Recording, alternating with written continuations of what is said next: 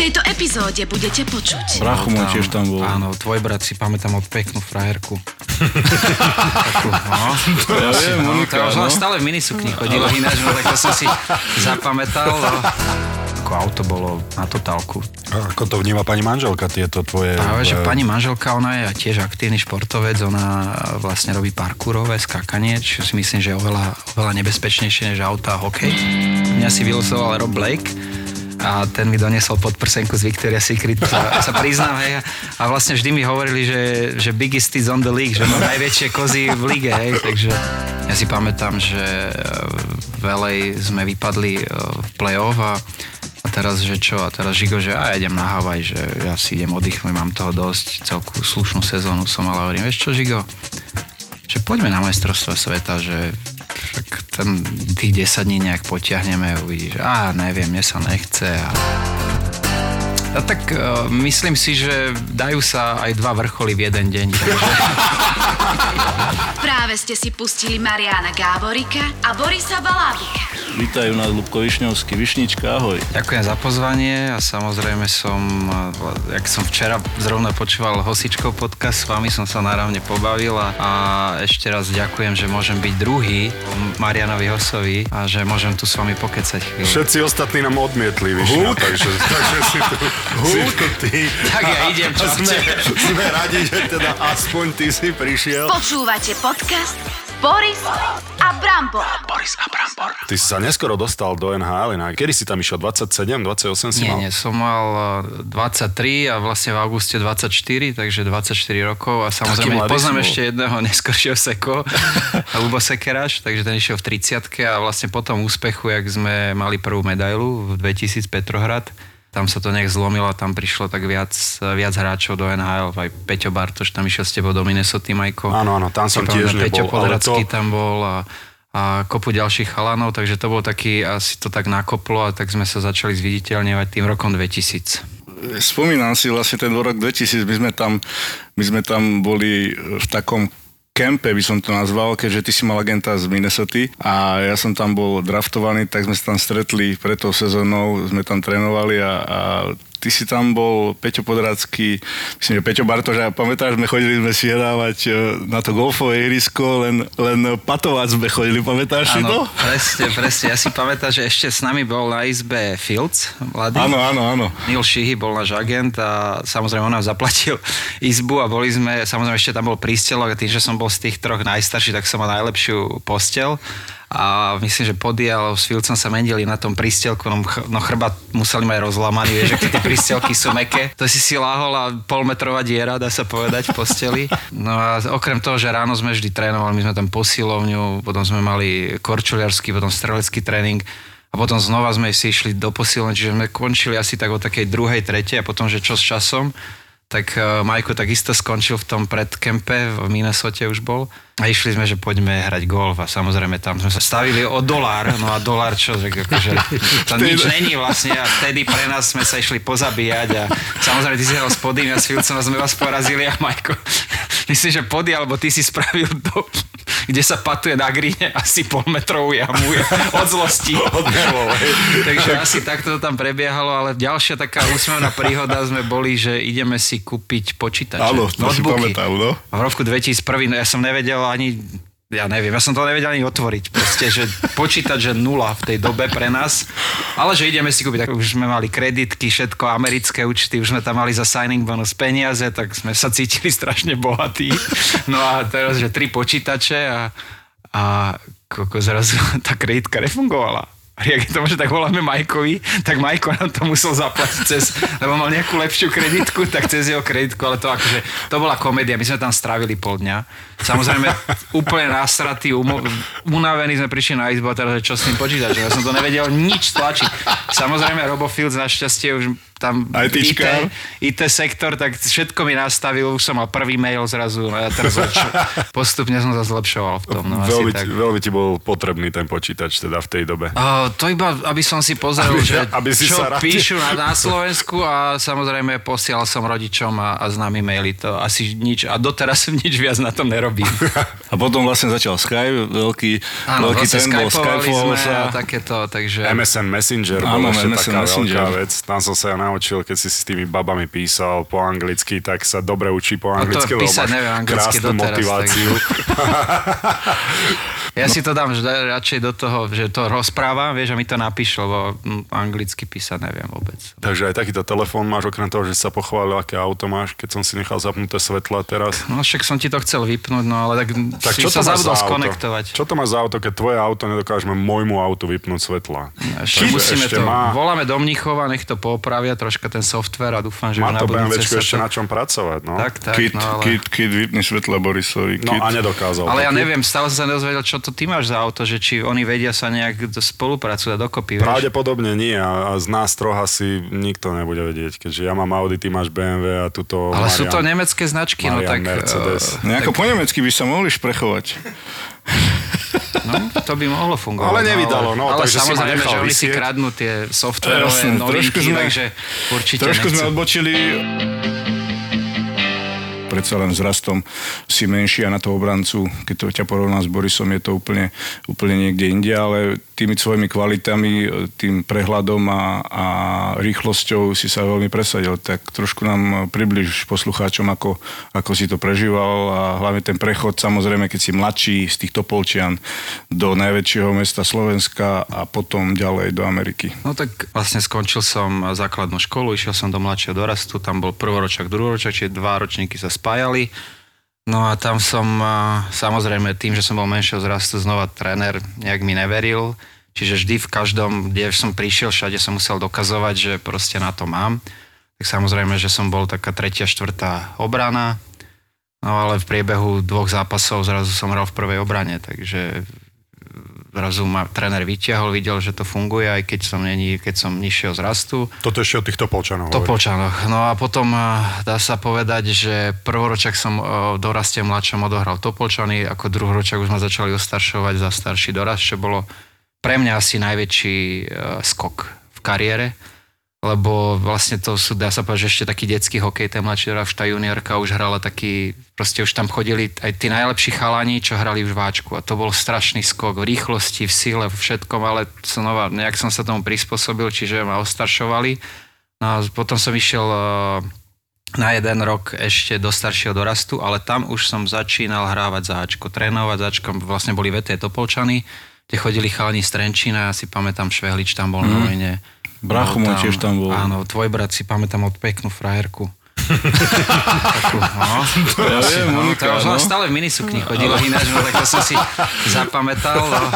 Ešte som bol delfín, vôbec som nezarastal, tak som len pozeral, vieš. Delfínik? Ešte som bol delfín, takže som tak eh, pozeral a slintal, no a Samozrejme, už som začínal za to Ačko a prišiel som do tej kabiny ten prvýkrát a pozdravil som dobrý deň, tam tí chlpaté chrbaty, všetko, ja ešte jedného chlpa som nemal, takže bolo to také, také zvláštne, ale nestratil som sa, prišiel Miloš Pavlovič, ktorý hrával za Slován, vlastne veľký obranca, taký taký typ, že moc nekorčuloval pravačík, ale samozrejme išiel som hneď k nemu do obrany, on povedal, že ty budeš korčula rozohrávať, ja to budem stand-up iba doza, zozadu a ja ťa budem riadiť. A ono to celku fungovalo. No a už na konci tej sezóny ešte ma začali uh, v Nitre skúšať, uh, vlastne najvyššia slovenská súťaž, to bol prvý rok po federálnej lige. To si mal 17? To som mal 16-17, 16-17. tak, tak tam ma vyskúšali na pár zápasov, no ale na konci boli majstrovstva, ešte boli majstrovstvie Európy 18-ročných a tam v jeden deň si pamätám, že som dostal 4 ponuky od tímov. A vlastne rodičia boli pozerať z Prievidzi na sústredení úseka. Eh, sme hrávali zápasy a ja si pamätám, že keď teraz hodnotím ten hokej, tak sme hrávali proti extraligistom, bol tam, bol tam Nitra, bol tam Slovan a sme hrali a 3-2 sme vyhrali napríklad, druhý sme 3-2 prehrali, to bolo 18 s extraligistami, bolo to mega vyrovnané, čo tá liga si myslím, že vtedy mala lepší úroveň než teraz. Takže boli sme vyrovnaný partner a v jeden deň prišli za rodičmi 4, 4 myslím, že Košice, Trenčín, Nitra a Slovan. Vlastne teraz bolo na mne, že kde sa čo rozhodujem, tak Trenčín tam, ja som si tam sa prizná, že nie, že neveril, ale ono, tým, že zobrali dvoch mladých, tedy Kivoň Pavlikovský, boli takí dvaja veľkí obrancovia, že takí fakt dobrých, ale oni hrali výborne. A že oni stihli ešte federálnu ligu jeden rok. A hovorím, že tak tých mladých už tam moc nepodporil, lebo tam majú už dvoch mladých, teraz Nitra, to som bol tak na váškach, že či áno, nie. Košice, to sa mi zdalo uh, strašne ďaleko, že budem od, od rodiny, ale tým, že aj Rado tam tedy sa stalo, čo sa stalo, tak som povedal, že nie. No a teraz uh, vybral som si Slovan, že, že pôjdem do Slovanu, že dá sa povedať, že je to top 3 tým tej dobe uh, na Slovensku. A hovorím, vyskúšam to, idú tam budovať, lebo ten jeden rok tam myslím, že oni posrali s tým Martinom tam o bronzovú medailu, myslím, že to prehrali, takže to tam celé začali budovať a hovorím, že mám šancu sa tam dostať, tak idem, berem Slovan, samozrejme ja som o nejaké kontrakty o peniaze vôbec nerozhodoval, otec podpísal za mňa kontrakt, prišiel domov a povedal, že máš toľko a toľko, a hovorím, OK a bolo mi to úplne jedno a teraz bolo na mne, že že čo ako. No a samozrejme prišiel som tam na začiatku letnej prípravy, myslím, že v máji som prišiel do Bratislavy, býval som na hoteli, kúsok od zimaku a samozrejme do tej kabiny. Tak samozrejme v Bratislave ti to dajú sakra pocítiť a, a také bolo, že trčí ti e, sláma zvačku a schovaj si ten občiansky a, a, a hrebeň a takéto bolo, no, takže to som si, dá sa povedať, e, odstral, jak sa hovorí, no a ale nebojoval som, bol som pokorný, bol som, trénoval som veľa, samozrejme všetci odišli z ľadu, ja som si strieľal do nemlatom, pokým ma rollbary nevyhodili. A ešte na Margo toho môžem povedať, že asi 4 alebo 5 rokov som tam bol stále najmladší, že stále som zbieral puky a stále som to nosil a pomáhal som vlastne sámko, začínal ešte ako sám, nemal žiadnych pomocníkov, tak so sámkom, keď sme o druhej, o tretej prišli z Košic, tak som vynašal tie bedničky a brúsku a, a chalani, ktorí išli niekde na pivore, tak som im, tak som im rozvešoval výstroje. Takže to bola moja robota a na to ešte, keď sa so Sámkom stretneme, na to rád spomínam. No. Možno ešte doplníme pre ľudí, že Sámko je kustot e, dlhoročný už e, v Bratislavskom Slovane. Ikona, dá sa povedať, hokeja slovenského. Človek, a je mi ľúto, že skončil v reprezentácii, lebo myslím si, že to bol človek aj takú vždy, keď som prišiel do tej kabiny, tak on vždy doniesol aj s Myškom Malínom, keď boli z Trenčína, tak neskutočnú energiu. Ja som sa vždy tešil, či na chlanov, takisto aj na týchto kustodov maserov proste. A ešte som sa ťa chcel opýtať, e, ten prechod, keď si išiel z tých Topolčian do toho Slovanu, trošku približí aj keď nás počúvajú nejakí mladší uh, hokejisti, aj, aj rodičia, že či rodičia vyloženie to nechali na teba, alebo ste si to komunikovali spolu, alebo tlačili na teba, že ten Slovan radšej chodí? A myslím si, že ja keby som sa tedy rozhodol, že Košice, čo dá sa povedať, že ja si pamätám, že v tej dobe mi vyvolával na pevnú linku pán tréner Selvek, on mal strašne hrubý hlas v telefóne a tak ja som bol pokakaný mu niečo povedať, lebo to bol mega hrubý hlas, taký chraplavý ešte a, a proste, ale som si povedal, že že musím ísť tam, kde ja budem šťastný, kde ja budem spokojný, samozrejme všetko bol risk. Vieme, že chalani, ktorí v Slovane skončili, že proste ja neviem, pamätám si Láco Čierny, nebol tam šťastný, odišiel, a potom bol hviezda, ja domácom zvolenie a také, takže nezapadli tam do kolektívu a, kariéra, dá sa povedať, na x rokov bola taká nulová, potom sa znova až zdvihli z toho. Ale s rodičmi som o tom veľa komunikoval, samozrejme ja som bol ešte mladý zasran, takže som sa pýtal aj na ich názor, oni sa pýtali na môj a tak nejak sme sa zhodli na tom, že ten Slovan bude asi najlepšia voľba. No a aj bola. Lebo no, si všetko, všetko dá sa povedať, že eh, čo som tam prišiel, tak mi to vychádzalo a samozrejme ten prvý rok bol hrozný. Samozrejme aj Karol Rusnek však eh, sa neurazí.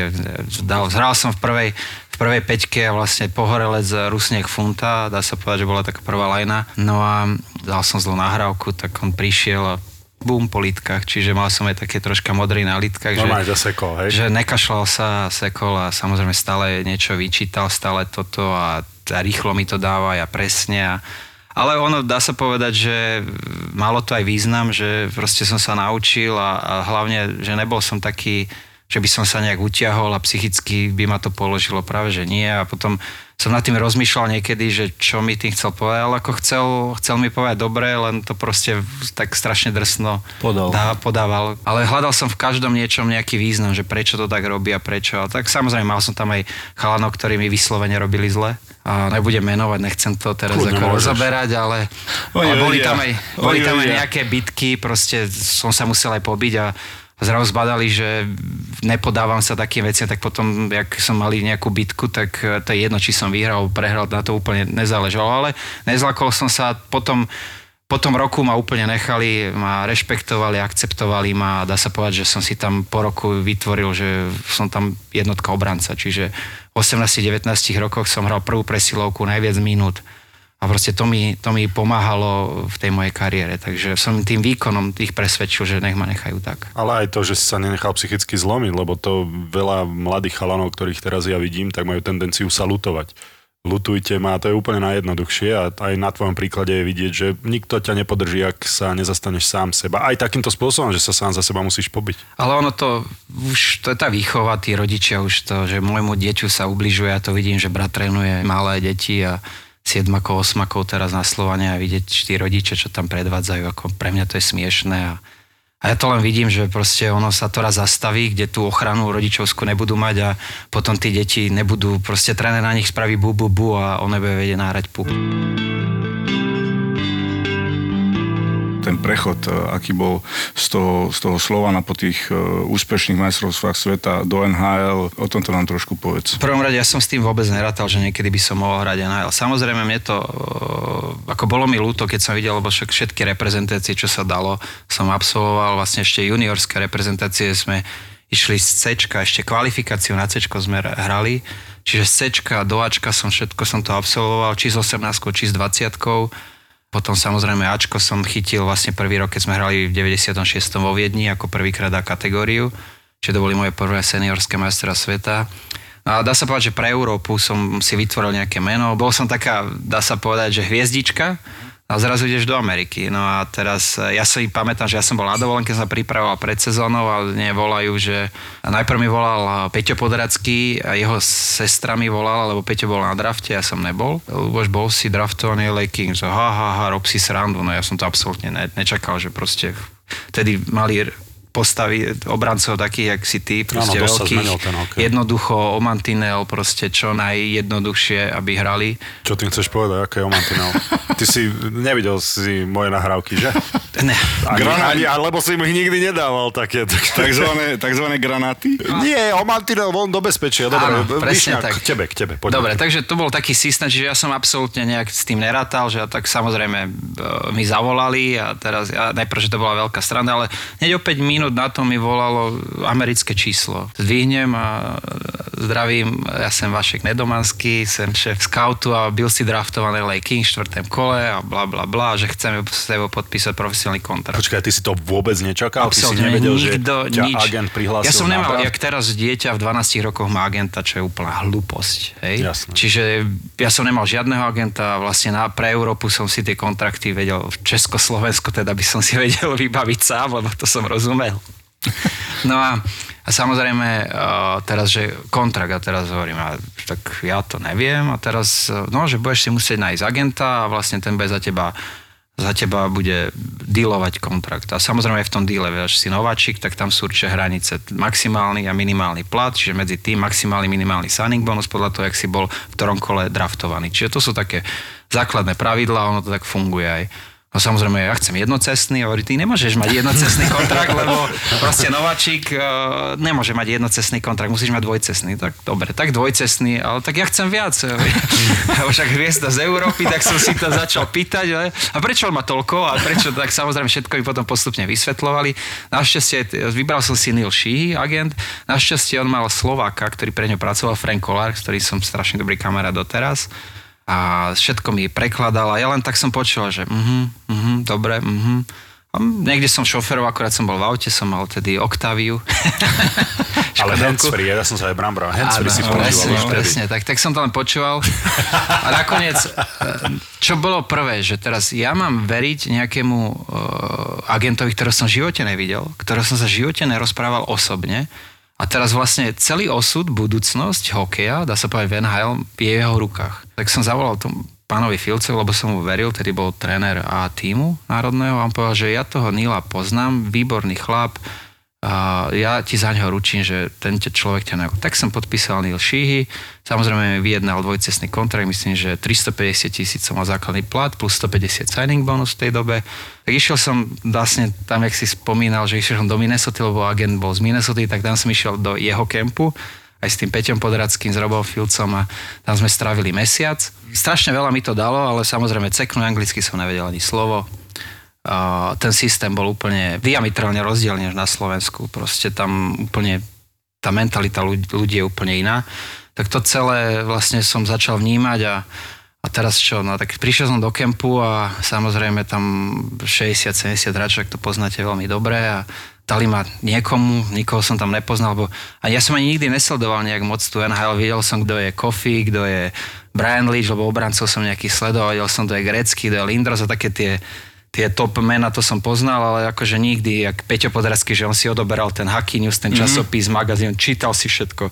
Mňa to nejak nikdy nezaujímalo a proste som si stále len o tom svojom hokejčeku, som žil s tým svojim hokejčekom. No a ono, keď teraz nad tým tak spomínam, tak ono možno, že to bolo aj dobré. Lebo zrazu, ja som okrem tých veľkých mien nikoho nepoznal, ja som išiel na lat proti nejakej peťke, ja som tam poznal Modano napríklad, keď bol v Dallase, tak toho som poznal. A tých okolo, tých chalanov som nepoznal a tým pádom som sa nestresoval, že či je fakt topka, či je výborný, či je rýchly krydelník. Jak teraz e, ideš na lat a ty vieš o každom hráčovi úplne všetko. Proste zmapované, tréner ti dá toľko informácií, že aj tie videá to proste... A to mi pomáhalo, že ja som ani nevedel, čiže hral som uvoľnene proti tým chalanom, aj keď som bol proti top line v tej dobe tak proste nestresoval, som si dovolil proti ním kľúčku. Áno, a ty nebolo... si bol presne ten typ hráča, ten typ obrancu, ktorý si potreboval dovoliť, aby sa ukázal. A ty si mal na to danosti, ale keby ťa zväzovala tá nervozita, tak by to pravdepodobne nebolo, nebolo najlepšie. Presne tak, čiže to mi pomáhalo aj tréner, neviem, prehral si, tak tréner tam húčal, ja som ani nevedel, čo povedal. takže, takže mi to bolo úplne jedno. A, a proste, ja si pamätám takú príhodu, že bola minútu do konca, hrali sme zo San Jose doma a bolo, a dal tam vlastne Žigo, Joško Štimpel, tam bol robiteľ vpredu a ja som bol uh, s Rob Blakeom vzadu, že dáš to buď Žigovi alebo Blakeovi na jedničku. Proste, že center vyhrá, Joško vyhrá. Boli, že ja dám fejkovú strelu a že potiahnem to dva kroky a buď Blakeovi na jedničku alebo Žigovi späť na vrch kruhov. Ne? Do you mean, že rozumieš, čo som povedal? Že jasné, ne? yes, of course. Yes, of course, jasné. A teraz idem za Žigom. Žigo, čo povedal? Nič do piči, daj gol. asi tak.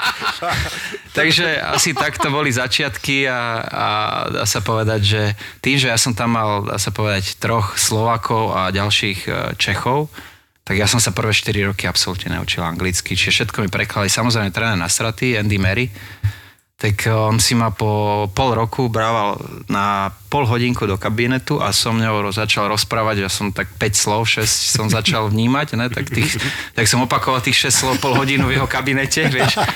A dá sa povedať, že takto ma prinútil nejak angličtinu, ale ako, kde som sa asi najviac posunul v angličtine bolo vlastne po tej dobe, keď Žigo skončil a Joško velej, tak ešte prišiel Palo Demitra, Laconať a Hanzi No tá, aj tá doba skončila, ja som tam ostal a zrazu tam ja som nemal ani jedného Čecha, ani jedného Slovaka. A vlastne v ten rok som spravil najväčší skok v angličtine, lebo všetko som už musel rozprávať v angličtine a to mi strašne veľa dalo. Takže asi tak by som to zhodnotil, že, že v hokejovom mi strašne pomohli tí chalani, že tam boli, ale tý, že som bol lenivý a proste mal som svoju hlavu stále tú Slovensku, že však nech sa oni naučia slovensky a takéto. tak to ma proste neposúvalo a ten jazyk je mega, mega dôležitý, keď chceš komunikovať a byť, e, byť e, Vôbec súčasťou s tými toho chalanmi, aj keď ješ na pivo, ale ako samozrejme na tej večeri to som vedel niečo vykoktať ale, zo začiatku, ale aj tak bolo to také také dosť nepríjemné, lebo som sa niekedy stránil, nechcel som s nimi ísť a oni to sú strašne citliví na to, takže tam treba komunikácia, ten jazyk treba vedieť a naučiť sa čo najrychlejšie, keď chceš byť úspešný. Ty si hovoril o tom, aké začiatky boli ťažké pre teba ako pre mladého chalana, ktorý sa dostal do Slovana. Uľahčila ti práve tá prítomnosť Slovákov ako Žigo, Jožo a, a chalani, ktorí boli velej v čase, keď ty si tam prišiel. Uľahčilo ti to ako mladému hráčovi? Už si sa nestretával s takým niečím, keď si prišiel do Ameriky? Samozrejme, že mi to uľahčilo. Si pamätám, že Žigo ma zobral ešte k sebe bývať. V kempe som nemusel byť na hoteli s chalanmi a zobral ma k sebe bývať, len Žigo bol tak úprimný, že vlastne videl, že prvý rok dvojcestná zmluva, teraz máme tam 9 obrancov s jednocestnou zmluvou, hej. A Žigo mi hneď na to, že to povedal, že vieš čo, môžeš byť dobrý, ak chceš, aj tak peš na farmu. Asi to mi povedal asi tretí deň v kempe, ale tak ja som si povedal, že ne, nepôjdem. Ja som stále tomu veril, že proste ja to nejak dám. A ja si pamätám, že v kempe bolo 9 zápasov. E, prvý si pamätám, že sme hrali doma proti Phoenixu a samozrejme Rado Suchy vtedy bol mm-hmm. za Phoenix, tak hneď som mu tam zdravil a toto a taký happy som, že tam no. vidí Slovaka. A, a si pamätám, že zrazu ja mám NHL dress z Kings, aj keď to bol preseason, pre mňa to bolo ako, jak keby som hral, ja neviem, finále majstre sveta, lebo proste každý zápas som mi musel niečo ukázať, aby, lebo tam po každom zápase alebo po dvoch zápasoch boli katy a dovidenia, tam posielali hráčov, ty ideš späť do juniorky, ty ideš na farmu, ty ideš do Európy, alebo proste takto fungovalo a a pre mňa každý zápas bol veľmi dôležitý. No a zrazu som hral prvý zápas, hral som druhý, hral som tretí a Žigo nehral dva, ten nehral tri zápasy dostal, ale ja som hral každý. A samozrejme, že dával som góly, nahrávky a vlastne odohral som všetkých 9 zápasov. A posledný zápas si pamätám, že sme hrali v Las Vegas proti Coloredu. A už rozhodovalo iba buď ja alebo Andreas Lilia, taký šveďak on mal jednocestnú zmluvu zrovna, neviem, jak sa mu to podarilo vybaviť. Dobre agenta, mal lepšiu agenta asi, no, asi mal nejakého slovenského sudcu. Takže sa mu to podarilo. Podarilo sa mu to vybaviť, ale e, môžem na to povedať, že v druhej tretine som dal Patrikovi Rojovi medzi nohy, takže, takže som ostal a on vlastne po tom zápase išiel na farmu. Ale tak, sam, neviem, či si pamätáte, tak tiež tam tých prvých 9 zápasov vždy je nejakých ešte skúšobných aj v tom, aj v tom hlavnom týme. A každý zápas takisto som sa stresoval, budem tam, nebudem tam, pošlu ma, nepošlu ma, samozrejme potom po nejakom mesiaci mi povedal, že môžeš si hľadať bývanie svoje. Že a to ostávaš... je ten signál, áno. A, a dovtedy ten... si býval u Žiga? Dovtedy som býval u Žiga, alebo som si rentoval nejaký apartment, takže asi tak. Ale také, že ešte za klubové, vlastne oni ma ešte platili a potom, keď povedal, že už si môžeš, že už si tu nastalo, tak už vlastne to prišlo na moju režiu a tak som bol tam prišla frajerka a také, takže už som bol taký... To viac... je najkrajšie, čo môžeš od toho týmu počuť asi, že hľadaj si bývanie. Lebo keď ťa zavolá generálny manažer k sebe, tak to môže znamenať len zlú dve, vec dve a to čakaj, že, že, v tej dobe som nečakal, že by som bol tradenutý, hej, čiže potom už to bolo, že keď ťa zavolá manažer, tak sa opýta, že kam, hej, keď, lebo čaká, že ťa bude vytredovať, alebo ti chce niečo dôležité povedať, asi tak by som povedal. No a No ja si pamätám na, na Margo toho počítača, jak sme si kúpili v tej dobe, tak každý večer som písal rodičom, lebo však samozrejme rodičia to som mňa úplne najviac prežívali, lebo však od malička ten, mi dávali ten základ do hokeja a som im písal, že no ďalšieho obrancu, ďalšieho obrancu, ja som ostal a také, takže myslím, že rodičia to majú odložené tie maily. A... Presne toto aj moji rodičia so mnou prežívali. Ešte nám pripomeň, tie pocity, keď, keď si ťa zavolal ten generálny manažér, čo ti vtedy prebiehalo hlavou, že wow, budem NHL? Áno, zrazu si tam. Ja, ja sa priznám, že nemal som ten sen hrať NHL. Pre mňa asi najväčší zážitok, eh, keď som bol malý chlapec v 85. jak sme boli majstri sveta. Proste mal som 9 rokov vtedy a, a zrazu tá krajina, čo vtedy spravilo to Československo, že proste ten hokej a ja som každého vedel na spamätých z reprezentácie, kto kde hral ako a pre mňa, preto mám 17 Vladimír Ružička bol pre mňa veľký vzor. Sice bol útočník, ale proste neviem, ten chlap sa mi páčil, ako hral a proste to bol pre mňa vzor. Však aj ty si bol v podstate a, útočník. Dá sa povedať, že... Áno. To je To, to som si čítal raz na internete, že Višňovský, e, Višňovský nevie brániť, ale za to je e, do, dobré práve krídlo. Vieš. Takže takéto boli takéto hlášky, hej, ale v tom 85. tam sa to zlomilo a som si povedal, že chcem hrať raz, e, keď som bol malý, tak za Duklu Trenčín, lebo to bol asi taký Košice mm-hmm. Trenčín, to boli dva naj, tak najlepšie týmy a potom hlavne za reprezentáciu. Čiže to bolo pre mňa najviac, že dostať sa do reprezentácie a byť tam súčasťou toho a že majster sveta byť a takéto. Čiže to bol pre mňa sen a dá sa povedať, že ja som trénoval a makal na to, nie aby som sa dostal do NHL. Pre mňa bol sen vždy hrať tú našu ligu a samozrejme byť v reprezentácii. Že to bol môj sen a potom tá NHL prišla postupne asi keď som začal prvé majstrovstva seniorské vo Viedni a také, potom možno, že som začal poškulovať po nejaké NHL, že možno, keby sa to podarilo, ale, ale vždy som mal také tie reálnejšie cieľ. Nemal som, že mám 5 rokov, budem hrať eh, NHL, to som nikdy nemal. A v 23 rokoch ten nereálny sen alebo niečo, čo si si myslel, že nikdy nedosiahneš, tou jednou konverzáciou s tým generálnym manažérom, hľadaj si svoje bývanie, zrazu sa stal realitou. No tak ja som čakal, že čo bude a vždy som volal agentovi, že čo ostávam, neostávam, nič, buď trpezlivý, nerieš to, keď bude mať, hneď ti volám, ale mne to nedalo, tak som no, volal každý deň. Pamätám si, že ono, bolo to, myslím, že v Kolorade po zápase a e, prišiel za mňou Dave Taylor a bolo to po zápase v, vlastne jak dole v tých útrobách štadionu, tam všetci nastupujú do autobusu a ideš na letisko, tak si ma zavolal a hovorí, že môžeš si hľadať bývanie. No tak ja si pamätám, že som to nejak hneď kutiky mi začali a oči nejak začali emócie a to všetko a prišiel som si sadnúť, myslím, že som so Žigom sedel a sa priznám, že mi vyhrkla taká slzička, že od šťastia, že, že wow a si pamätám, že ešte SMS-ky nešli poslať cez telefón v tej dobe na Slovensko. Tak uh, hneď som prišiel a tam, neviem, či si pamätáte, keď sa pripájaš v tej dobe na internet, tak kábel a tak sa to tak, za 99 centov bolo pripájanie na internet, no som strašne mega pomalé, nakoniec som sa pripojil a hneď som písal mail rodičom, no a samozrejme ty tiež, mamina to prežívala s tatinom strašne, takže boli happy, no a začal som si potom prvé bývanie hľadať a viem, že to bol apartment nejakých 20 minút od to tréningové centrum, kde to je na Manhattan Beach e, pri letisku, to máme tréningové centrum a Marina Del Rey, to je také prístavné mestečko, veľmi pekné, tak tam som si našiel apartment. Čo tá cena toho, toho bývania? Ako mladého chlapca z Topolčian, chvíľku hrajúceho v Bratislave a zrazu hop? No chalani všetci mali domy na Manhattan Beach, no a, a samozrejme, ja som samozrejme chcel dom, jak mali chalani, ale tak to bolo od 5-7 tisíc až do 10-12 tisíc rent mesačne, čo ja som si absolútne nemohol dovoliť tak uh, som išiel ďalej, apartmeník, veľmi pekný, nejakých 150 štvorcov apartment, tri spálničky, to mala obývačka, kuchyňa, veľmi zlatý apartment a, a vlastne ten ma stal 3,5 tisíci, pamätám, že to som platil, no a, a Vianoce som tam mal, že som mal taký ostriekaný stromček. Ale mal som akože sneh, no takže...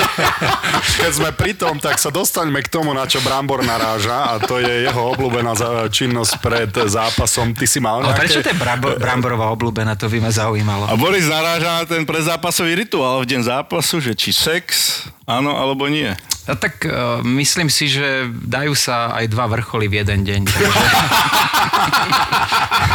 že... Počkaj, myslíš tvoje partnerky? jeden pred tom predzapasovom uh, nep, tom spánku a jeden potom večer na lade, čiže dajú sa tie dva vrcholy spojiť a funguje to. Ty si to takto Ale... pekne oblepil do jednej. Tak, tak, presne. Ale na Marko toho môžem povedať, že uh, nikdy som sa tomu nebránil a samozrejme, keď si, keď si uh, vlastne vlastne frajerka, manželka, e, partnerka ku mne laškala a tomu došlo, tak samozrejme všetko, všetko bolo, jak má byť, hej, čiže aj pred zápasom. Ja to zhodnotím asi takto, že uh, v tej kariére prechádza, že máš obdobie, že ja neviem, máš 5 zápasov a každý zápas dáš gól alebo nahrávku a super hráš a proste sa ti darí a, a tedy lietaš a, a proste neriešiš nič a všetko ide úplne jednoducho. Potom máš obdobie, keď uh, strašne veľa chceš, si extra nalade viac, si, si po tréningu zostávaš, posilovňa, ale všetko kazíš a ten tréner aj ten, ten tým to vníma a cítiš sa veľmi zle. No a tedy ti vadí úplne všetko. Čiže ja by som to zhodnotil, ten sex pred zápasom aj podľa toho, jak sa ti darilo, že keď si bol na vrchole a robil si body, tak si mohol mať aj, aj trikrát pred zápasom ten sex a vôbec to neovplyvnilo ten zápas ale mm, jak sa ti nedarilo, tak daj, nechaj ma, ne, nerozprávaj sa so mnou, nedotýkaj sa ma, ja sa chcem sústrediť po zápase, dobre, a tak to bolo aj v mojom prípade, čiže asi, neviem, Majko, možno, že to mal aj keď sa nedarilo, ale však dobré. Musíš, vieš, keď sa nedarí, keď sa nedarí, naopak musíš... Ale Majkovi sa väčšinou darilo, vieš, Ale to je to, že Majkovi išlo o to, aby sa jemu darilo. Tak, takže jemu až tak takže ja by som to tak povedal, že ono to je všetko v hlave a, a napríklad som mal, ja neviem, sex pred zápasom a prvú tretinu som fakt cítil, že tie nohy sú také mlandravé, že keby ti chýbal ten adrenalín, ktorý si vypustil niekde inde, hej ale dá sa povedať, že keď si mal tú hlavu na správnom mieste, tak tú druhú tretinu si to rozhýbal a proste sa úplne... A zase ten jeden zápas mesačne si si mohol dovoliť, nie? Takže... Takže asi tak, no. ale, ale je to zaujímavé, lebo, lebo práve to, že zač- začneš nad tým rozmýšľať, dostaneš sa ešte do väčšej špirály a ešte viac Presne. si ubližuješ a potom už... Ja som mal trénera, ktorý mi povedal, že Boris, vieš čo, kašli na všetko, lebo ja som sa presne takto upínal na to a začal som rozmýšľať, kašli na všetko, chod sa nadrbať. No, tréner, zajtra máme zápas. Nie nevadí, chod sa nadrbať. Ser na Ale všetko. ono to je o tej hlave, lebo ty sám sa dostaneš do takých problémov, že sám si začneš vytvárať, nejsom dobrý a nehrám dobre a proste pritom ten tréner je OK s tebou a ty si myslíš, že to bolo zle. To, proste prešiel som si ja takýmto obdobím a, a hlavne potom, jak som sa rozprával, som Mark Hardy bol tréner veľmi šikovný, ktorý mi veľmi pomohol v tých začiatkoch som ňou e, komunikoval a mi ukazoval na lade a aj sami po tréningu som ostával s ním, strieľal som. On ma naučil one-timery strieľať ako strelu z prvej a takéto. A ja som s ním veľakrát komunikoval a vlastne pozval som ho na pivo, som si podplacal trénerov. Hej. pozval som ho na pivo a sme sa, presilovka. sme sa bavili, áno, preto prvá presilovka, hej. A sme sa bavili a, a on hovorí, že on mi dal vtedy takú radu, že pozri, každý tréner má určitý štýl, hej, čiže ty ho musíš prečítať. On, on má svoje zásady a on ťa to prvým dňom, jak začína kem, on ti ukazuje, aký systém, jak máš hrať, aké zásady, čo sa jemu páči, čo neznáša. A ty keď to prečítaš čím skôr a budeš robiť tie veci, ktoré on, on uh, si na ktorých zakladá, tak potom aj ten tvoj hokej bude oveľa jednoduchší. Nikdy nebojuj s trénerom, nevyhráš. A proste to som si začal všímať, že tréner má rád taký a taký šiel. Tak som sa to snažil spraviť a potom, čo som spravil naviac, bolo moje plus a predtým prospešné, tak ma nechal potom samozrejme útočiť, nechal ma a vlastne podporovať ten útok, ale videl, že najprv som si spravil to, čo on vyžadoval a potom som spravil niečo naviac. A a to som si všímal tých trénerov, kto čo vyžaduje, ak ja neviem, teraz na Slovensku trénera Rastio Čada. Takisto on neznašal dopredu čo najjednoduchšie a nevedel som to pochopiť, ale začal som to vnímať, som to robil, to, čo on vyžadoval, potom som spravil niečo extra, fungovalo to. A fungovalo to pri každom trénerovi tak. Tá hlava, keď nie je nastavená, keď jednoducho to sebavedomie tam chýba, tak fakt môžeš mať na trénovanie koľko chceš a jednoducho to nejde. Veľakrát tá psychológia toho športovca, či už je to hokejista, futbalista, to je jedno, ale keď si nastavený na to, že, že e, rozmýšľaš pozitívne a to sebavedomie si z takých nejakých maličkostí, detailov vytvoríš sám, tak ti to veľmi pomáha. No v tomto sú Kanadania a Američania inak ďaleko pred nami, lebo my si stále myslíme, že robíme niečo zlé a hľadáme chyby a oni sú majstri sveta, aj keď sa im nedarí a koľkokrát príde do kabíny, alebo prišiel do kabíny, alebo prišiel na tímovú večeru. Chalan, ktorý ja som si s Ondrom Pavelcom tak hovoril, však on hral hrozne, on sem príde ako majster sveta, jeho plná kabína, alebo jeho plná, plná reštaurácia na večeri, lebo on to sebavedomie jednoducho nestratil tým jedným zlým zápasom a my sme sa ubíjali. Presne, toto som sa ja s tým stretol a veľa a môžem na to len povedať, že tí chalani, oni majú oveľa viac sebavedomia, jak sú dobrí hráči. Oni nejsú tak dobrí hráči, jak majú to sebavedomie a my sme presne opak. My sme boli si myslím, že lepší hráči, ale nemali sme to sebavedomie a my sme sa tým ubijali a ten náš výkon sme si posúvali nie hore, ale dole. No a potom som sa to naučil, že nemôžeš byť perfekcionalista. Aj tí tréneri, oni ťa majú tak zmapovaného, aj tí skauti, že oni vedia, čo ty hráš, čo sú tvoje dobré stránky, čo sú tvoje slabé stránky. Oni to presne vedia a my sme si mali hrať iba ten svoj hokej a všetko by bolo OK a nemali sme sa tým vôbec zapodievať, že to a jen to, napríklad, ja neviem, spravili ma veľej, som bol pár zápasov kapitán a proste som mal taký tlak, som cítil, že ja za to možno, že prehráme, ja za to a proste to bolo celé zle a to absolútne tak nefunguje. Proste za tým je jeden tým a, a týmto som sa vôbec nemal vôbec rozmýšľať nad tým. A to, toto sú také veci, ktoré postupne, čím si starší, tak na to dochádzaš. Presne tak, aj keď trošku premostíme a posunieme sa na tie úspechy, čo si zažil v tej reprezentácii a bol to tvoj sen vyhrať majstra sveta. Ako si to prežíval, tie úspechy, hlavne ten majster sveta, ako si poslavoval, ako si, ako si ťahal. My sa mal, koľko si bol Maroša, Maroša sme sa pýtali, keď vyhral Stanley Cup, že koľko bol v liehu, povedal nám 5 dní, že to mal s manželkou vybavené. A Ježiš, potom chudák... My sme boli celé leto.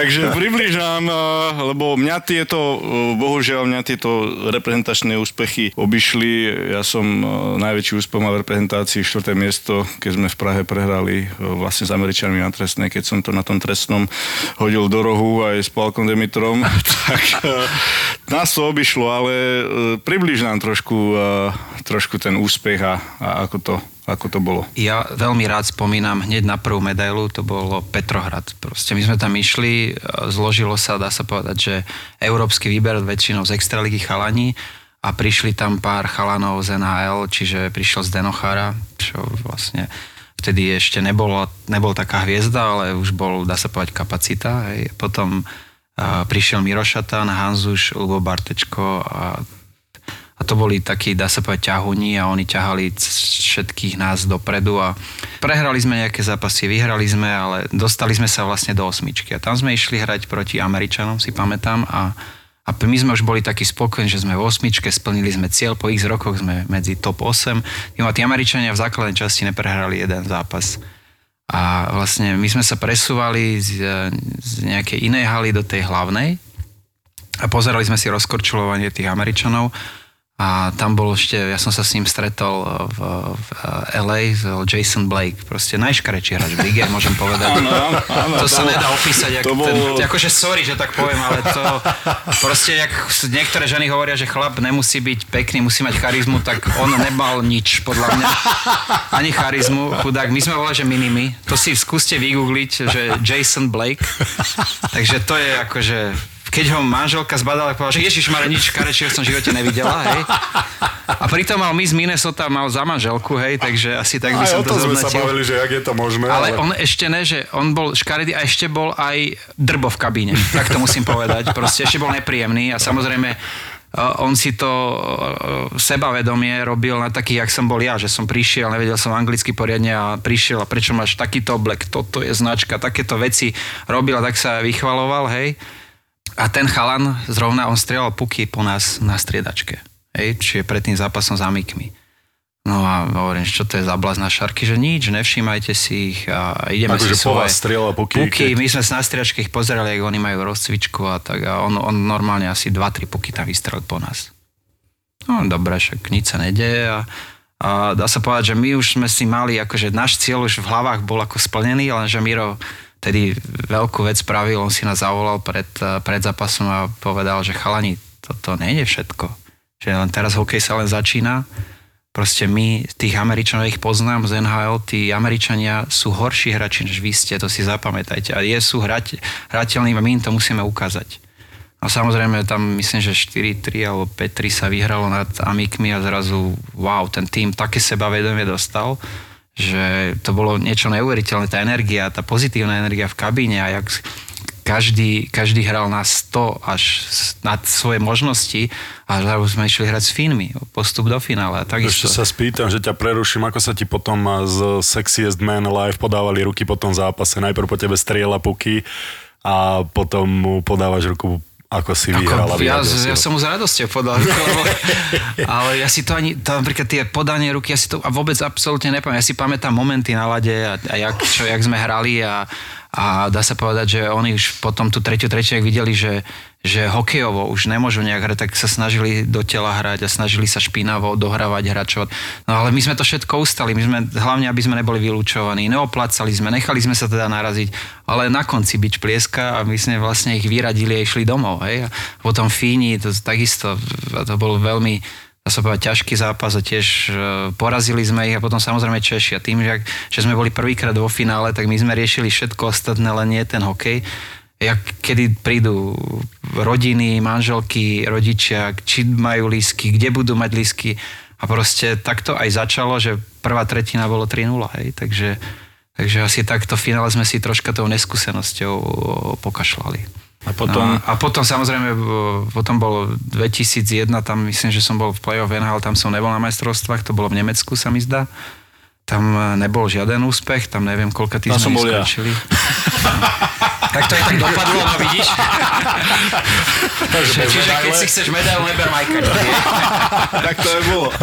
No a potom 2002, dá sa povedať, že Göteborg, no a ja si pamätám, že tam Ešte, sme... prepáč, že ťa preruším. S tými Čechmi e, v tom Petrohrade tá strieborná medaila, samozrejme prehráš, nezískáš to zlato, ale je to obrovský úspech, že to sklamanie, že mohli sme, mohli ste dvíhať ten pohár nad hlavou, byť majstri sveta, ale, ale boli ste druhí. Že tie zmiešané pocity toho, najprv sklamania a potom si to uvedomí, že hej, však my sme strieborní, vieš. Vždy, keď hráš, vždy chceš vyhrať, aj, samozrejme. Tie emócie po tom zápase, no, samozrejme slzy, nadávaš si, že keby sme neposrali prvú tretinu, bolo by to úplne iný zápas. Ale už je neskôr, už sa to nedá zmeniť, proste už bolo za tým. Samozrejme, na straty sme boli, uh, mohli sme mať zlato, teraz si povieš, že v živote sa sem nemož, nemusím dostať, v živote nemusím hrať v finále majstrovstiev sveta, takže samozrejme ešte s Čechmi. Proste to ľudia úplne vnímali, že to je proste... Ty si to mal ako tiež, si to tak vnímal? A- Lebo ty si zažil tú krivdu, pre, preto sa pýtam, Ja, lebo ja som pre hral mňa tie je to krivda, že sme išli do C vtedy v Zlíne bol vždy taký turnaj, myslím, že Ruš, Rusi, Če, Češi, Slováci sme tam hrávali a my sme tam vždy dostali sedmičku. s Čechmi. Proste prišiel Patera, Prochádzka, Dopita a proste tí nás rozobrali do šrobu, ani sme si neškrkli. A samozrejme, oni hrali Ačko a my sme išli z Cčka do Bčka, tak proste, ale aj tak, keď sme s nimi hrali, my sme hrali, oni dávali góly, asi tak by som to povedal. My sme do nich búšili a oni v klietečku si to ubranili proti, tak bum gól. Teraz na tých majstrovstvách sveta už to bolo troška vyrovnanejšie, ale vždy sme s nimi prehrali. No a teraz v finále zrazu a, a my sme po druhej tretine zistili, že my s ním môžeme hrať, že proste my sme vyrovnaní a v tej tretej my sme oni 10 minút nevyšli z pásma. Proste dávali sme, sme to vracali, dávali sme góly, ale chýbalo nám stále ten jeden gól, minúta do konca, potom oni dali do prázdnej brány na Petri a bolo po zápase. No a a my sme nevnímali, že čo doma, proste som nevedel. Chodili listy vtedy, strašne veľa listov nám prišlo do kabíny pred zápasom a to sme všetci čítali, boli sme, a to sme sa absolútne nemali na to nejak sústrediť, mali sme sa sústrediť na ten hokej a po tých majstrovstvách nám to mohli všetko povedať. Čiže to aj vedenie troška spravilo chybu, aj my sme spravili chybu, ale dovedel. Nikdy mm-hmm. v mhm. živote si tam nebol, nikdy v živote to nečakal, že môže hrať v finále majstrovstia sveta. No ale pre mňa najväčší zážitok a šok bol, že my sme prileteli domov a tí ľudia na letisku, ale autami nás vozili vlastne na námestie. Vlastne od letiska, že na námestie bolo normálne koridor ľudí, to, to bolo neskutočné. A jak oslavovali a jak uh, proste, my sme pre nich boli zlatí chlapci, hej. A to, ako sa ten emócie, národ dokáže zomknúť. A tie emócie, to som prvýkrát niečo v živote, takú silu toho národa videl, hovorím, že wow, tak toto je, toto je niečo, prečo od šiestich rokov som hrával ten hokej, toto je pocit, ktorý sa nedá kúpiť, nedá sa zaplatiť, proste to musíš zažiť a vlastne tým, že sme ten národ pobláznili a, a vlastne hokejovo to bol mega, mega ošiel, takže úplne, že wow. 2002 tá realita naozaj prišla, že tí zlatí chlapci ste boli. Porovnaj to trošku a povedz nám aj zo zákulisia nejaké veci. No, no ten tým sa budoval postupne. S, tam vlastne európsky chalani prišli a čakalo sa, že kto vypadne z NHL, tak e, ja si pamätám, že e, velej sme vypadli e, v play-off a, a teraz, že čo? A teraz Žigo, že a ja idem na Havaj, že ja si idem oddychnúť, mám toho dosť, celku slušnú sezónu som, ale hovorím, vieš čo Žigo? Že poďme na majstrovstva sveta, že však ten, tých 10 dní nejak potiahneme, uvidíš, a neviem, mne sa nechce a a ja potrebujem oddych, bolí ma rameno, bolí ma triesla, tak hovorím, však poď, však bude tam dobrá partia, vyzerá to, že by sa tam mohlo niečo spraviť. A tak nakoniec, že a dobre, že idem. Tak sme tam prišli už cez rozbiehajúce sa majstra. Ja si pamätám, že akurát chalani hrali so Švedmi, domácimi a sme išli pozrieť s Joškom a so Žigom na tribúnu a si pamätám, že oni ich porazili. Vtedy bez, ešte neboli tam nejaké hviezdy, a ešte aj Peťo Bondra nehral a títo chalani a oni porazili Švediakov. Hovorím, že veľmi pekný hokej hrali a tí Švedi úplne nešťastní boli z nás a, a porazili len, že wow, že ten, ten tým má silu, aj Žigo to tak zbadal, že wow, tí chalani jak dobre hrajú, že absolútne, že všetko vyrovnané, neboli sme horší, v ničom sme nezaostávali. Žigovi dali ešte voľno, ja som išiel hrať, neviem, na ďalší deň proti Rakúsku, už som, myslím, že nastúpil, tiež sme vyhrali a potom už vlastne nastúpil aj, aj Žigo, aj Jožo, už Peťo Bondra a Šarky a všetci už sme vlastne boli v plnej sile. Myslím, že my sme museli odcestovať na ďalší zápas do iného mesta a vlastne hrali sme s Kanadianmi. Tam znova zlý začiatok, prehrávali sme už 2-0 a a to bolo štvrťfinále už? Áno, to bolo štvrťfinále. A teraz si pamätám, že posledných pár sekúnd, myslím, že 3 alebo 4 sekundy pred koncom druhej tretiny Peťo Bondra vlastne on išiel spoza mňa, púk, ja som sa tam nejak snažil mu zablokovať tých hráčov, tak som do dvoch sme sa tak nejak zrazili a on spoza nás vystrelil, samozrejme Žiger nevidel. Žiger, Žiger. nevidel a gól. A to, to bol asi, dá sa povedať, že ten gól nás strašne nakopol. A už sme vedeli, tak už sme cítili, že vlastne a konečne padol jeden, že už to pôjde. No a tí Kanadiania sa úplne akože položili a tretia tretina vieme, jak dopadla. Jeden, Bondra jeden výko, druhé výko, potom z presilovky a zrazu sme vyhrali o gól celý zápas. Samozrejme, tie posledné dve minúty to bolo, to bolo niečo šialené proste tam dvakrát skákal na brankový puk, tam prešiel, netrafil tam niekto tam, neviem, či ten Morov, čo hral vtedy v Dallase, ten taký taký dosť nepríjemný, ten ma vždy zabíjal ináč na lade. Ten netrafil raz prázdnu bránu, ešte niekto tam, tam skákalo, Jano Lašek to tam nejak vyboxovala. Porazili sme Kanadu, wow. Teraz zrazu domáci Švedi, no teraz už raz sme ich porazili, už vedeli a teraz domáci tým, no tí Švedi fakt hrali výborne a a znova, my sme hlavne hrali kompaktne ako tým, proste pomáhali sme si vzadu, pomáhali sme si vpredu a, a celé to fungovalo a Samozrejme, že Rišo Lindner dal ten rozhodujúci nájazd, Žigo pred ním takisto jednovičko, druhévičko mu tam vymietli. A to bol Jano Vlašakov zápasy, myslím, že on to rozhodol a tam vlastne už, myslím, že to bolo Kevin Johansen, alebo neviem, jak sa volal ten chalanisko.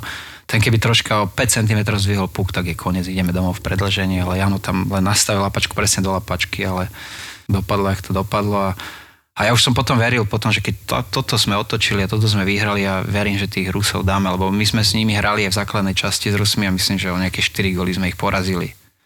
No a samozrejme už na všetko, tým, že sme mali obrovskú skúsenosť už, eh, že jedný majstrovstva, finále majstrovstva sme už hrali, tak sme sa pripravili, samozrejme boli tam oveľa skúsenejší borci, ako bol Peťo Bondra, Miroša, tam už proste všetko, sme sa pripravili, tých mladších, čo tam boli prvýkrát, tak sme to tak eh, celé nastavili, nikto sa s lískami, nikto sa s tými rodinami, absolútne všetko bolo vyriešené, nechali nás tak a pamätám, že prvých, ja neviem, 10 minút, 4 sme vyhrali, čiže presne sa to otočilo, keď eh, sme hrali s Čechmi.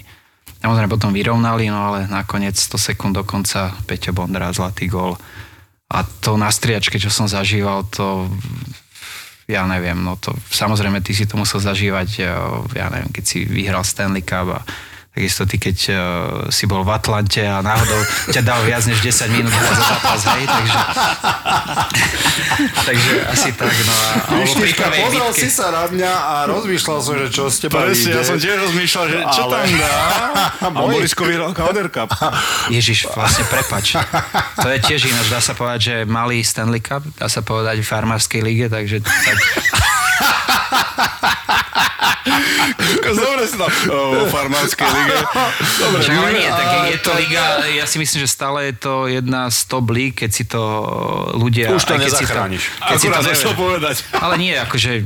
Vážim si tú snahu, ale nie, akože na Margo teba teraz premostím, môžem povedať, že na to, jak ty si sa podceňoval, aký ty si bol že nehokejista, jak si bol veľký, tak proste klobúk dole, že proste sa dostal na túto úroveň, že si to udržal pár rokov, hej? Vieš, u nás, u nás to bolo presne to, že ja keď som začínal, tak sa preferovali veľkí obrancovia a ty si sa cestou musel dostať, takže tam, tam je obrovská poklona tebe, že naozaj sa vtedy tlačili veľkí obrancovia a teraz prišiel malý Lubovišňovský z Európy, ako 23 si hovoril ročne do Ameriky a cez toto všetko sa dostať, ja som videl takého malého obranca, možno Tobyho Enstroma a to už bolo po lokaute, už sa trošku menili pravidlá ty si prišiel ešte predtým, takže si to mal ešte ťažšie.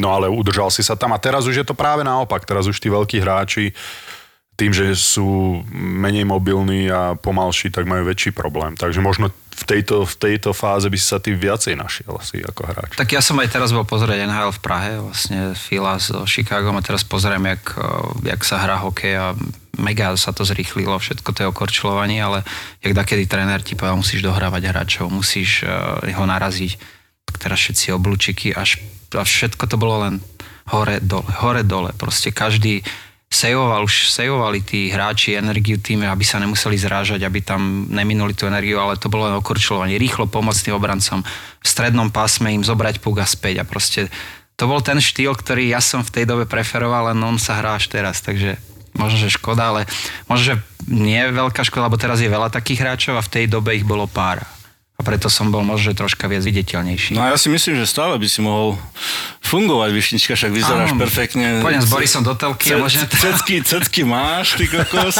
A vidím, že aj zúbky. Musím si dať slnečné okuliare, lebo ty kokos. Som to rozsvietil. orbitky vertikálne nasadené. Že si to prehnal. Brambor bol zničený z toho, že si to prehnal. Ale to je slepá závisť, vieš. Akože on by chcel mať biele, zatiaľ slabo si drhne tie zúbky, vieš. Takže... No ale povedz nám, povedz nám Višnička, tie tie puky alebo hokejky idú do chrupu a, a vyplúvajú sa zuby. Ako to máš ty? Vidím, že máš to tam vyumývané, Hlavne, keď e, máš... nablišťané a e, predpokladám, že svoje zuby nemáš. Hlavne, keď máš 120 cm Presne, ako ty, tak, Višnička, tak je väčšia pravdepodobnosť, že ten puk aj, aj všetky tie údery, ako keď som sa s niekým zrazil, tak väčšinou mi trafali hlavu. Proste ja som bol po ich ramena, po ich lakte, tí dvojmetroví, takže vždy, keď bol nejaký súboj, ja som vždy utržil do hlavy proste, či lakťom, či ramenom a bolo to znepríjemné a samozrejme tým, že som bol obranca, tak uh, blokovanie striel veľmi dôležité, hlavne pri oslavovkách a vždy v tom, tej dobrej pozícii uhol, aby si tomu útočníkovi nedal šancu nástrelu, aby si to ty zblokoval a Samozrejme, to sa vždy nejak odrazilo a buď si dostal do tváre, do zubov, alebo hokejkou si dostal do zubov, takže za moju kariéru som si 4 krát prehltol zubky, takže sa priznám. Aj to vyšlo vám potom? A to už si nepamätám. Ja, to, ne, ne, ne, nepozeral si to? Nepozeral som to, ale... Ale teraz keby Lebo keby vyšlo... si to oprášil a dal naspäť, podľa mňa by si to ešte zvládol. Neviem, či by sa to dalo oprášiť. Počúvaj ma. Ale možno len Teraz, teraz keby to vyšlo von, tak by to videl, lebo to, to si vedel ako diamanti, aký je biely. tak, možno práve preto išiel do takéhoto ja, ty, odtieňa. Ty budeš čakať, hej, asi to zoberieš. 50 odtienov bielej. Speňažíme. Speňažíme. No a samozrejme, tak eh, skončila tá moja kariéra dá sa povedať, že v New Yorku po sezóne som si dal eh, vlastne už nastalo spraviť zubky, aby to bolo aby to nejak vypadalo. Asi vidím, že sa ti to veľmi páči. No. Strašná závisť inak z neho ide, že? Ale minule som, minule som s, s, s Leským, s Osimčou robil rozhovor. Teraz ona tiež to má nejaké také biele a tiež to tak má náranžované, jak má byť, hej. A, a kde si sa pozeral? Do chrupu alebo že Víš, však my máme rovnaké zuby, my však poďme robiť nejakú reklamu, hovorím, jasné, na orbitky. Ne? no, ale osvetľovač musel mať zábavu, teda vaše, vaše zuby tam nejakým spôsobom vytónovať Kľudne si si aj podprsenku mohol od nej požičať. A tak, ja keď som hrával, tak keď boli Vianoce, tak boli také tie, že si medzi hráčmi si si niekoho vylosoval, si mu dával darčeky, hej, a mňa si vylosoval Rob Blake a ten mi doniesol podprsenku z Victoria's Secret, sa, sa priznám, hej. A vlastne vždy mi hovorili, že, že biggest is on the league, že mám najväčšie kozy v lige, hej, takže asi tak, no. Ale... Ani je... baby by sa nemuseli niektoré hambiť vôbec za také kozinky. Počkaj, raz som išiel do baru a tak bola tá rada pred barom, ne, a teraz my sme sa obehovali však, ne, že VIP, ne, že sa obehovali je taká, taká, že pozri, pozri, pozri, vyšiel si, vyšiel, vyšiel, vyšiel, že a čo, a čo? Však tam má väčšie kozy než ja.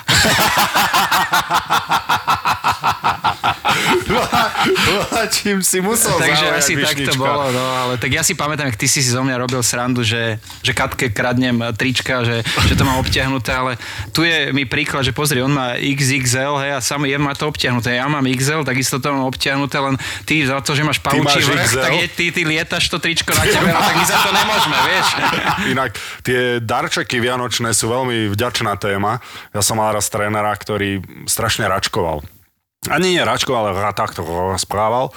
Tak chalanov nenapadlo nič iné na Vianočný darček, vylosovali si ho a dali mu čokoládku. O tak, hoši, to je hodne vtipný, Ferrero Rocher.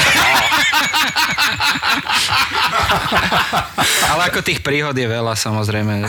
Ja som, dá sa povedať, že 5 rokov bol roommate so Žigom Palfim, takže to je, to je jedna veľká kopa srandy, môžem povedať, so Žigom a a okrem toho, že mi veľmi pomohol v tej mojej kariére a prichylil ma k sebe a samozrejme na lade e, mimo ladu prekladal mi a také proste, ja som za to veľmi vďačný a teraz máme veľmi dobrý vzťah. A sem tam si aj zavoláme, aj posadíme sa, pokecáme, no ale jedna taká, a e, vlastne bolo to v reprezentácii a bolo to pred zápasom a jeden nemenovaný tréner tá mladenci, tá dneska 35 rokov, výročie so ženou, boli sme spolu, tak dúfam, že to bude taká, taká výťazný zápas a to bude taký darček pre nás. A Žigo prišiel tomu trénerovi, tak ho potlapkal po tom ramene. Hm, kurva tréner, to už musí byť jak dohnilej dyne, čo?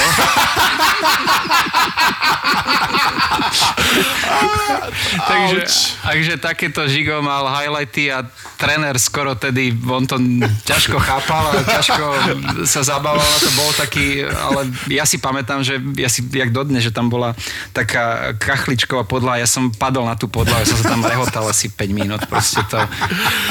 Alebo tiež ďalší nemenový tréner sa pýta Žiga, že vlastne to bolo pred x rokmi dozadu, že Žigo, ty keby si bol prezident, že čo by si uh, prvé spravil? Čo by som ja prvé spravil? No teba by som prvého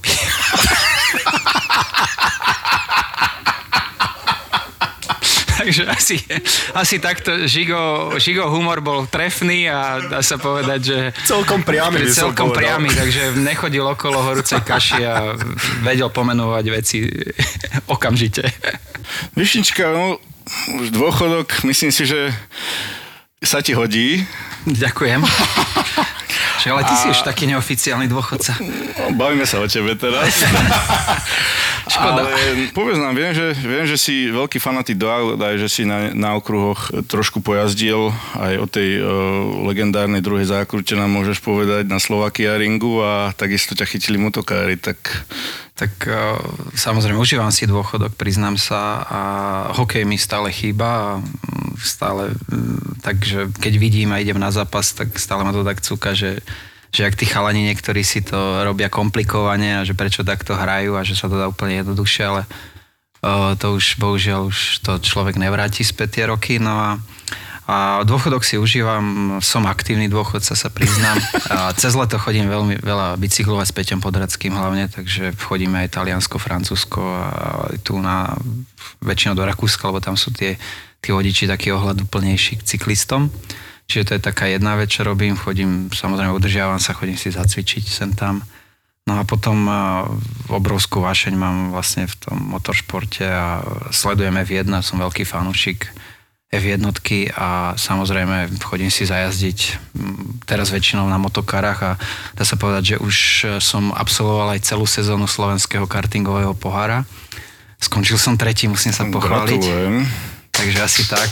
A veľmi ma to baví, naplňa a je to niečo, kde aj ten adrenalín viem dostať zo seba tie štarty, lebo tam mm, takí, čo sa tomu troška rozumejú, tak tam ja jazdím KZ 125 a to je vlastne 6 kvalt a to má karburátor a motor a tak a tam, eh, keď chceš dobre odštartovať, musíš držať spojku a musíš vyplachnúť vlastne z karburátora benzíny, až sa ti to zaleje a nejde ti to. A tam len troška neskôr zle zaradíš, tak ti odídu už nedobehneš celý závod tých, tých predu. Takže to troška taký adrenalín na tom štarte, podarí sa, nepodarí a potom tie obiehačky v tom, tom závode, ako strašne ma to baví a, a toto je vlastne taká moja náplň na dôchodku. Koľko si rozbil takýmto spôsobom? Boli sme na Čínci, veľmi pekný okruh tam je, veľmi náročný a, a ťažko sa tam obieha. S tým, že som zle vyštartoval, tak som išiel z posledného fleku a boli tam takí 4-5, čo dávali v sekundu a pol horšie kolo a nevedel som ich obehnúť. No a teraz zrazu on mi troška otvoril zákruh, tak som sa mu tam nejak narval, neskôr do brzdy, rýchlo podradil som a idem v tom vnútornom zákruhu, samozrejme on si nevšimol, do mňa ťukol obidvaja vonku, no takže samozrejme som mal pohyňané rôznu ojnicu a, bla, a volant a blbosti a koleso, a, ale to k tomu patrí. A ešte ten motošport je taký, že to finančne sa dá že zvládnuť. Ale predtým som jazdil Ferrari Challenge napríklad triedu a a vlastne tam tá, vlastne tá známa búračka, čo som mal v druhej zákrute, vlastne to je najrychlejšia zákruta na, na okruhu a, a to bola vlastne moja chyba, lebo ten v Slovakiu som mal mega veľa najazdené, som tam chodil dvakrát do týždňa trénovať cez leto. Takže to som mal najazdené, no ale tým, že bola havarka a išiel som tri kola safety car, pokým to celé vypratali, lebo bola dosť vážna havarka. Nemal som zohriaté gumy a vlastne išiel som tam dá sa tak agresívne do tej zákruty a keď uh, máš už to auto pripravené, zohriaté a samozrejme to zákruta stále nešla zavrieť, stále ma to vyhadzovalo, chytil som štrk, trávu, otočka a 180 čelovka, takže bolo to dosť nepríjemné, ale môžem povedať, že som mal od pána Boha šťastie, že že e, nič sa mi nestalo, ako auto bolo na totálku. A ako to vníma pani manželka, tieto tvoje... Práve, že e, pani manželka, ona je tiež aktívny športovec, ona vlastne robí parkourové skákanie, čo si myslím, že je oveľa, oveľa nebezpečnejšie než auta a hokej. Ho keď som sa bol párkrát pozrieť, tak baba skákala tomu koňovi, jak doskakovali, vlastne koň má 650 kg, a jak doskakovali, tak sem podlomili nohy a spravil kotrmelec. A ten kôň normálne na tú babu, tá baba mala 50 kg, proste ona tam 10 minút ležala na hybne a hovorím, že toto je čo za šport? Že proste to je mega nebezpečné, že to nevidím v tom nejakú Myslím si, že je to nebezpečnejšie, než to, čo robím ja, či motokári alebo auta, takže to bolo, že tak sa troška aj bojím, lebo aj ten eh, bývalý, čo robil Superman a ten herec, tak takisto on spadol z konia a, a ochrnul. A Maxov vlastne syn koľko má teraz? No ja mám dve deti, eh, Maxinko má 10, teraz bude mať 11, prvého prvý on je, vlastne nový rok baby. Elinka. A Lilinka teraz bude mať v novembri koncom, bude mať 8. No a a hral hokej, futbal, plávanie a teraz eh, dá sa povedať, že robí hip-hop. Čiže tancuje u Lacio Strajka a potom chodí ešte na plávanie a ja ho už nosím na motokári. Čiže začal trénovať motokári, čo sa teším.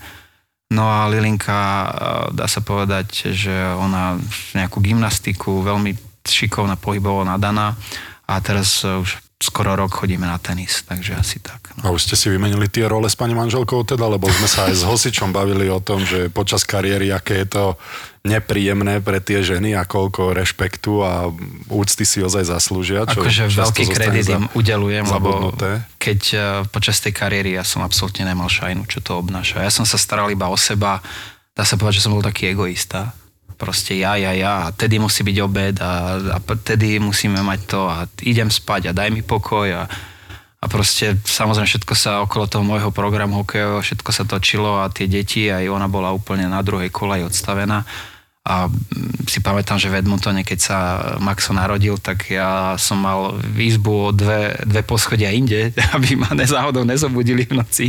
A dá sa povedať, že si to odstrala sama, jak sa povie. A teraz keď to vidím, tak troška sa to snažím vrátiť tým, že ja každé ráno deti vozím do školy, to je moja robota, snažím sa ich zbrať na kružky, snažím sa vlastne tie také tie športové akcie, aby boli moje režii, takže to sa snažím odbremeniť a, a zatiaľ to funguje, máme to výborne ako tým, ako rodinka sme zohratí, tak zatiaľ to fakt funguje. Višnička, tešíme sa, že si si našiel na nás čas a bol si našim špeciálnym hosťom tak dúfam, že sme si dobre pokecali a, a poslucháči si prídu na svoje, takže... Ja tiež veľmi pekne ďakujem za pozvanie, ďakujem, že som mohol byť druhý za Marianom Hosom. Inak sa nedalo, no. A, ale, ale sme rádi nakoniec, ja, že ja som si to užil, odmietli. ja som sa náravne zabával teraz s vami dvoma a musím teraz vás pochváliť, že na takých amatérov, hokejistov, jak sa hovorí, že hokejisti nič nevedia, okrem strieľania do malého čierneho, hej. Takže zatiaľ vám to ide výborne a keď som pozeral aj také tie, už som jak Američan, že štatistiky sledujem, tak zatiaľ ste boli na štvrtom mieste, tak dúfam, že bude raz medaila. Takže dúfam, dúfam že, že to nebude Bramborová. Dúfam, ale... že sa budete posúvať, ide vám to dobre a som na vás pyšný a ešte raz ďakujem za pozvanie. Tak díky, že si prišiel do podcastu Boris a Brambor. Tešíme sa. Čaute. Čau. Sponzorom typovačky Borisa Brambora je stavková kancelária Fortuna. Typujte zápasový špeciál na jej facebookovom profile Fortuna. Stavte sa. Stavte sa. Brambor, poďme si zatipovať. Môžete typovať na Facebooku Fortuna. Stavte sa. Píšte do komentov svoj tip. A traja z vás vyhrajú kredit po 30 eur. A poďme na špeciálny zápas. A ten zápas je Bramborko Liverpool Manchester City. No, No. Zaujímavý zápas. Veľmi. Ako fakt by do tej kategórie špeciálny sa veľmi hodí. Liverpool ide jak píla, tak ja tam dávam jednotku. No tak aj ja dávam jednotku, takže, takže sme možno namotivovali. Jürgen Klopp, vieš, tam bude hulákať po nich, zaberte, myslíš, že aj, myslíš, že aj futbaloví tréneri tak hulákajú? Však jasne, že hulákajú, však pri tej čiare, keď sú a ten štvrtý dodovca ho tam tlačí, musíš, tak nemôžeš začať. Dobre, ale myslíš, že aj keď príde do kabíny, tak je, sú tí futbalisti takí vystresovaní cez ten polčas, jak sme, my sme boli po skazenej prvej tretine? Myslíš, keď Torc začal hulákať? Alebo a išiel mu normálne takú žilu mal na krku, že ty kokos, mala, mala sa jak tvoja ruka. Musíme sa nejakého futbalistu opýtať, že či to je také drastické ako v hokejovej kabíne. Dnes nejdeme hokej typovať extraligu našu, ale rovno nemecký pohár, ale rozmýšľal som, že by sme si mohli umiestnenie typnúť. Hráme proti Švajčiarsku, potom hráme proti Rusku B, čo je stále teda z tej multimiliónovej krajiny s tou hráckou základňou kvalitný tým samozrejme a hráme proti domácemu Nemecku. Ktoré miesto obsadí Slovensko? Podľa teba. No je to prvý turnaj vlastne repre v tejto sezóne, takže ja si myslím, že tí chalani budú veľmi, veľmi namotivovaní a, a verím, že sa ukážeme v dobrom svetle. Ja hovorím, že budeme druhý. ja som chcel povedať, že budeme druhý, takže si vyberi na miesto. No ja som si vybral, ideš ty? No tak znova. Nie, lebo ja si reálne myslím, že ten jeden zápas tam zakopneme, ale že skončíme druhý. Ja som sa dokonca rozprával s Gregom Remzim o tomto, mal som s ním takú debatku a mňa zaujíma to, že ako tréner rozmýšľa, keď stáva v takejto dôležitej sezóne, kde nás čaká kvalifikácia na olympijské hry a čakajú nás samozrejme majstrovstvá sveta. Je to trénerová tretia sezóna s týmom, už sa nebude môcť brať ohľad na to, že a bol tu dva roky a snažil sa niečo. Vieš, už tretí rok tí ľudia, už aj najväčší zástancovia, ak sa nespraví úspech, tak bude jednoducho ten tréner pod väčším tlakom. Tak ja som sa ho priamo pýtal, že ako si stával ten tým, že bral si ohľad na tie turnaje, čo nás čakajú, tie dôležité turnaje, ako hovorím, olimpijská kvalifikácia alebo majstrovstvá sveta, alebo chceš skúšať nových hráčov tu? Vieš, že ideš učiť tých hráčov, ktorých si myslíš, že sa dostanú na tie dôležité turnaje, alebo ideš skúšať nových hráčov? Chceš počuť môj názor a potom môžeš povedať, že čo no, povedal? Poď, poď. No ja si myslím, že, že to berie ako postup, že jednoducho to vyučovanie myslím si, že už má za sebou tých hráčov, ale skúša stále nových, v akom svetle sa ukážu a nejaká taká gradácia a vyústenie vlastne v tých turnajoch. Takže ja si myslím, že stále je tam tá postupnosť, ale to vyučovanie už to nie je také, ako keď začínal. Mm-hmm. No, vyjadril sa v takomto zmysle asi, že, že stále hľadá tých hráčov, že je ochotný dávať novým hráčom príležitosť. Uh-huh. Jednoducho chce vidieť stále nových hráčov, chce vidieť hráčov, ktorých pozval minulý rok do eh, do kempov alebo na prípravné zápasy, tí sa mu zranili napríklad, tak ne, takže nemal možnosť ich vidieť. Pozval eh, hráčov, ktorí napríklad nesplnili to, čo od nich očakával, ale vie, že, alebo myslí si, že ten potenciál v nich je a podobne. Takže celkom dobrý tip od teba. No a poďme na nhl a Montreal hrá doma z LA. V tom Montreale sa vždy hrá ťažko. Tam proste oni majú vždy taký nástup. Tam je to brutál. Tam keď spravíš faul, niekedy na začiatku zápasu, keď som tam hral či už za Kings alebo niekde inde, tak, e, tak si pikal jednoducho. Oni vždy mali nástup, vyhrávali 2-0, 3-0 a potom sa to už ťažko doháňalo. Takže ja dávam jednotku na Montreal. Ja si tiež myslím, že Montreal to doma vyhrá, takže znova do tretice sa zhodneme. Toto nebude príliš zaujímavá typovačka, čo sa týka rozuzlenia toho, kto vyhrá túto súťaž medzi nami. Poďme na ďalší zápas Pittsburgh-Chicago. Pittsburgh hrá doma, hosičkové bývalé týmy. Pittsburgh takisto doma je veľmi nebezpečný a, a v poslednej dobe im to tam padá, tak ja dám jednotku. Ha. Ešte ja len kvôli tomu, aby sme sa znova nezhodli, je nevýhoda typovať druhý, som si teraz uvedomil, tak ja dám Chicago, ale myslím si, že Pittsburgh vyhrá, len aby to bolo zaujímavejšie, tak ja dám Chicago. Poďme Toronto a Philadelphia. Philadelphia bola môjim obľúbeným tímom kedysi, ešte keď som bol malý, malý, lebo sa No tak ty si malý nikdy nebol, ty si bol vždy veľký, veľký. no poď typuj ty prvý, aby si neplakal. Áno? No. Že by Toronto konečne zlomilo tú kliatbu? Oni sú pod obrovským tlakom teraz, tam s tým týmom, ktorý vyskladali, očakávali byť úplne niekde inde na druhej strane. Chvíľku to trvá, pokiaľ sa tie individuality dajú dokopy. A že by to zlomili v tomto zápase, ja si myslím, že áno. Ja si myslím, že Toronto vyhrá. Takže jednotku dáva, že? Uh-huh, uh-huh. No, tento zápas bude podľa mňa plný gólov, lebo obidva týmy sú veľmi silné v ofenzíve a, a pre divákov to bude veľmi pohľadný zápas, takže tam, tam podľa mňa padne veľa gólov. A ja dávam dvojku, lebo fakt tá Filadelfia si myslím, že, že vyhrá. Pre mňa je Toronto s piacim obrom zatiaľ. Vieš, uh, to, je... to čo si dal spiaci obor? To no. si ty, taký sleeping ja monster? Ne, ja nespávam. Ale Toronto je tým, ktorý má na to, aby hral popredné priečky a jednoducho sa im momentálne nedarí. Momentálne tá chémia tam ešte nefunguje, ale to isté Pamätáš si, e, bol Washington. Neviem, ale tam v tom Toronte tam je enormný tlak. Tam hra za Toronto a za tieto Hlavne, kanadské týmy, proste tam ten tlak e, je fakt enormný a majú tam mladých hráčov a toto je dobrý test, ako sa tí hráči vysporiadajú s tým tlakom a, a budú sa musieť vysporiadať, keď chcú byť úspešní v takom hokejovom meste, ako je Toronto. Teraz tu máme Fortuna Ligu. Fortuna Liga máš DAC Trenčín, tvoj obľúbený. Čiže v Dunajskej hráte. Toto nemôžeš byť takýto domáci až. Dvojka. V Dunajskej sa nevyhráva, bohužiaľ. Ja si pamätám, keď tam hral Dyňa.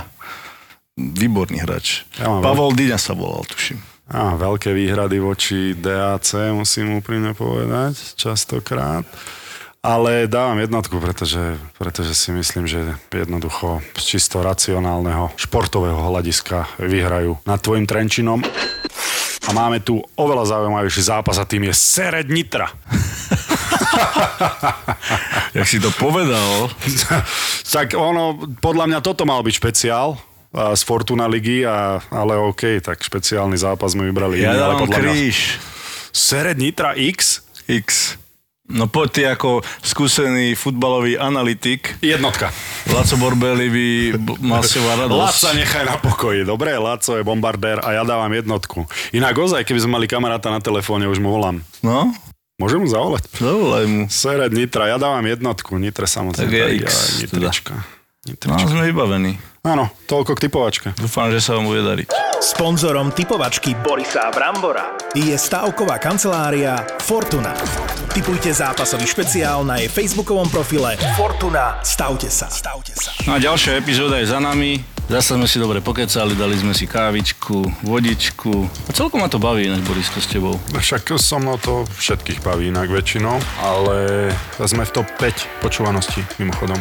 Neviem, či si zaregistroval. Mňa Zaregistroval. to strašne teší. Ja chcem byť najlepší vo všetkom, Tak poďme do toho. takže musíme byť prvý. Počúvajte nás, Boris a Brambor. Sme tu pre vás.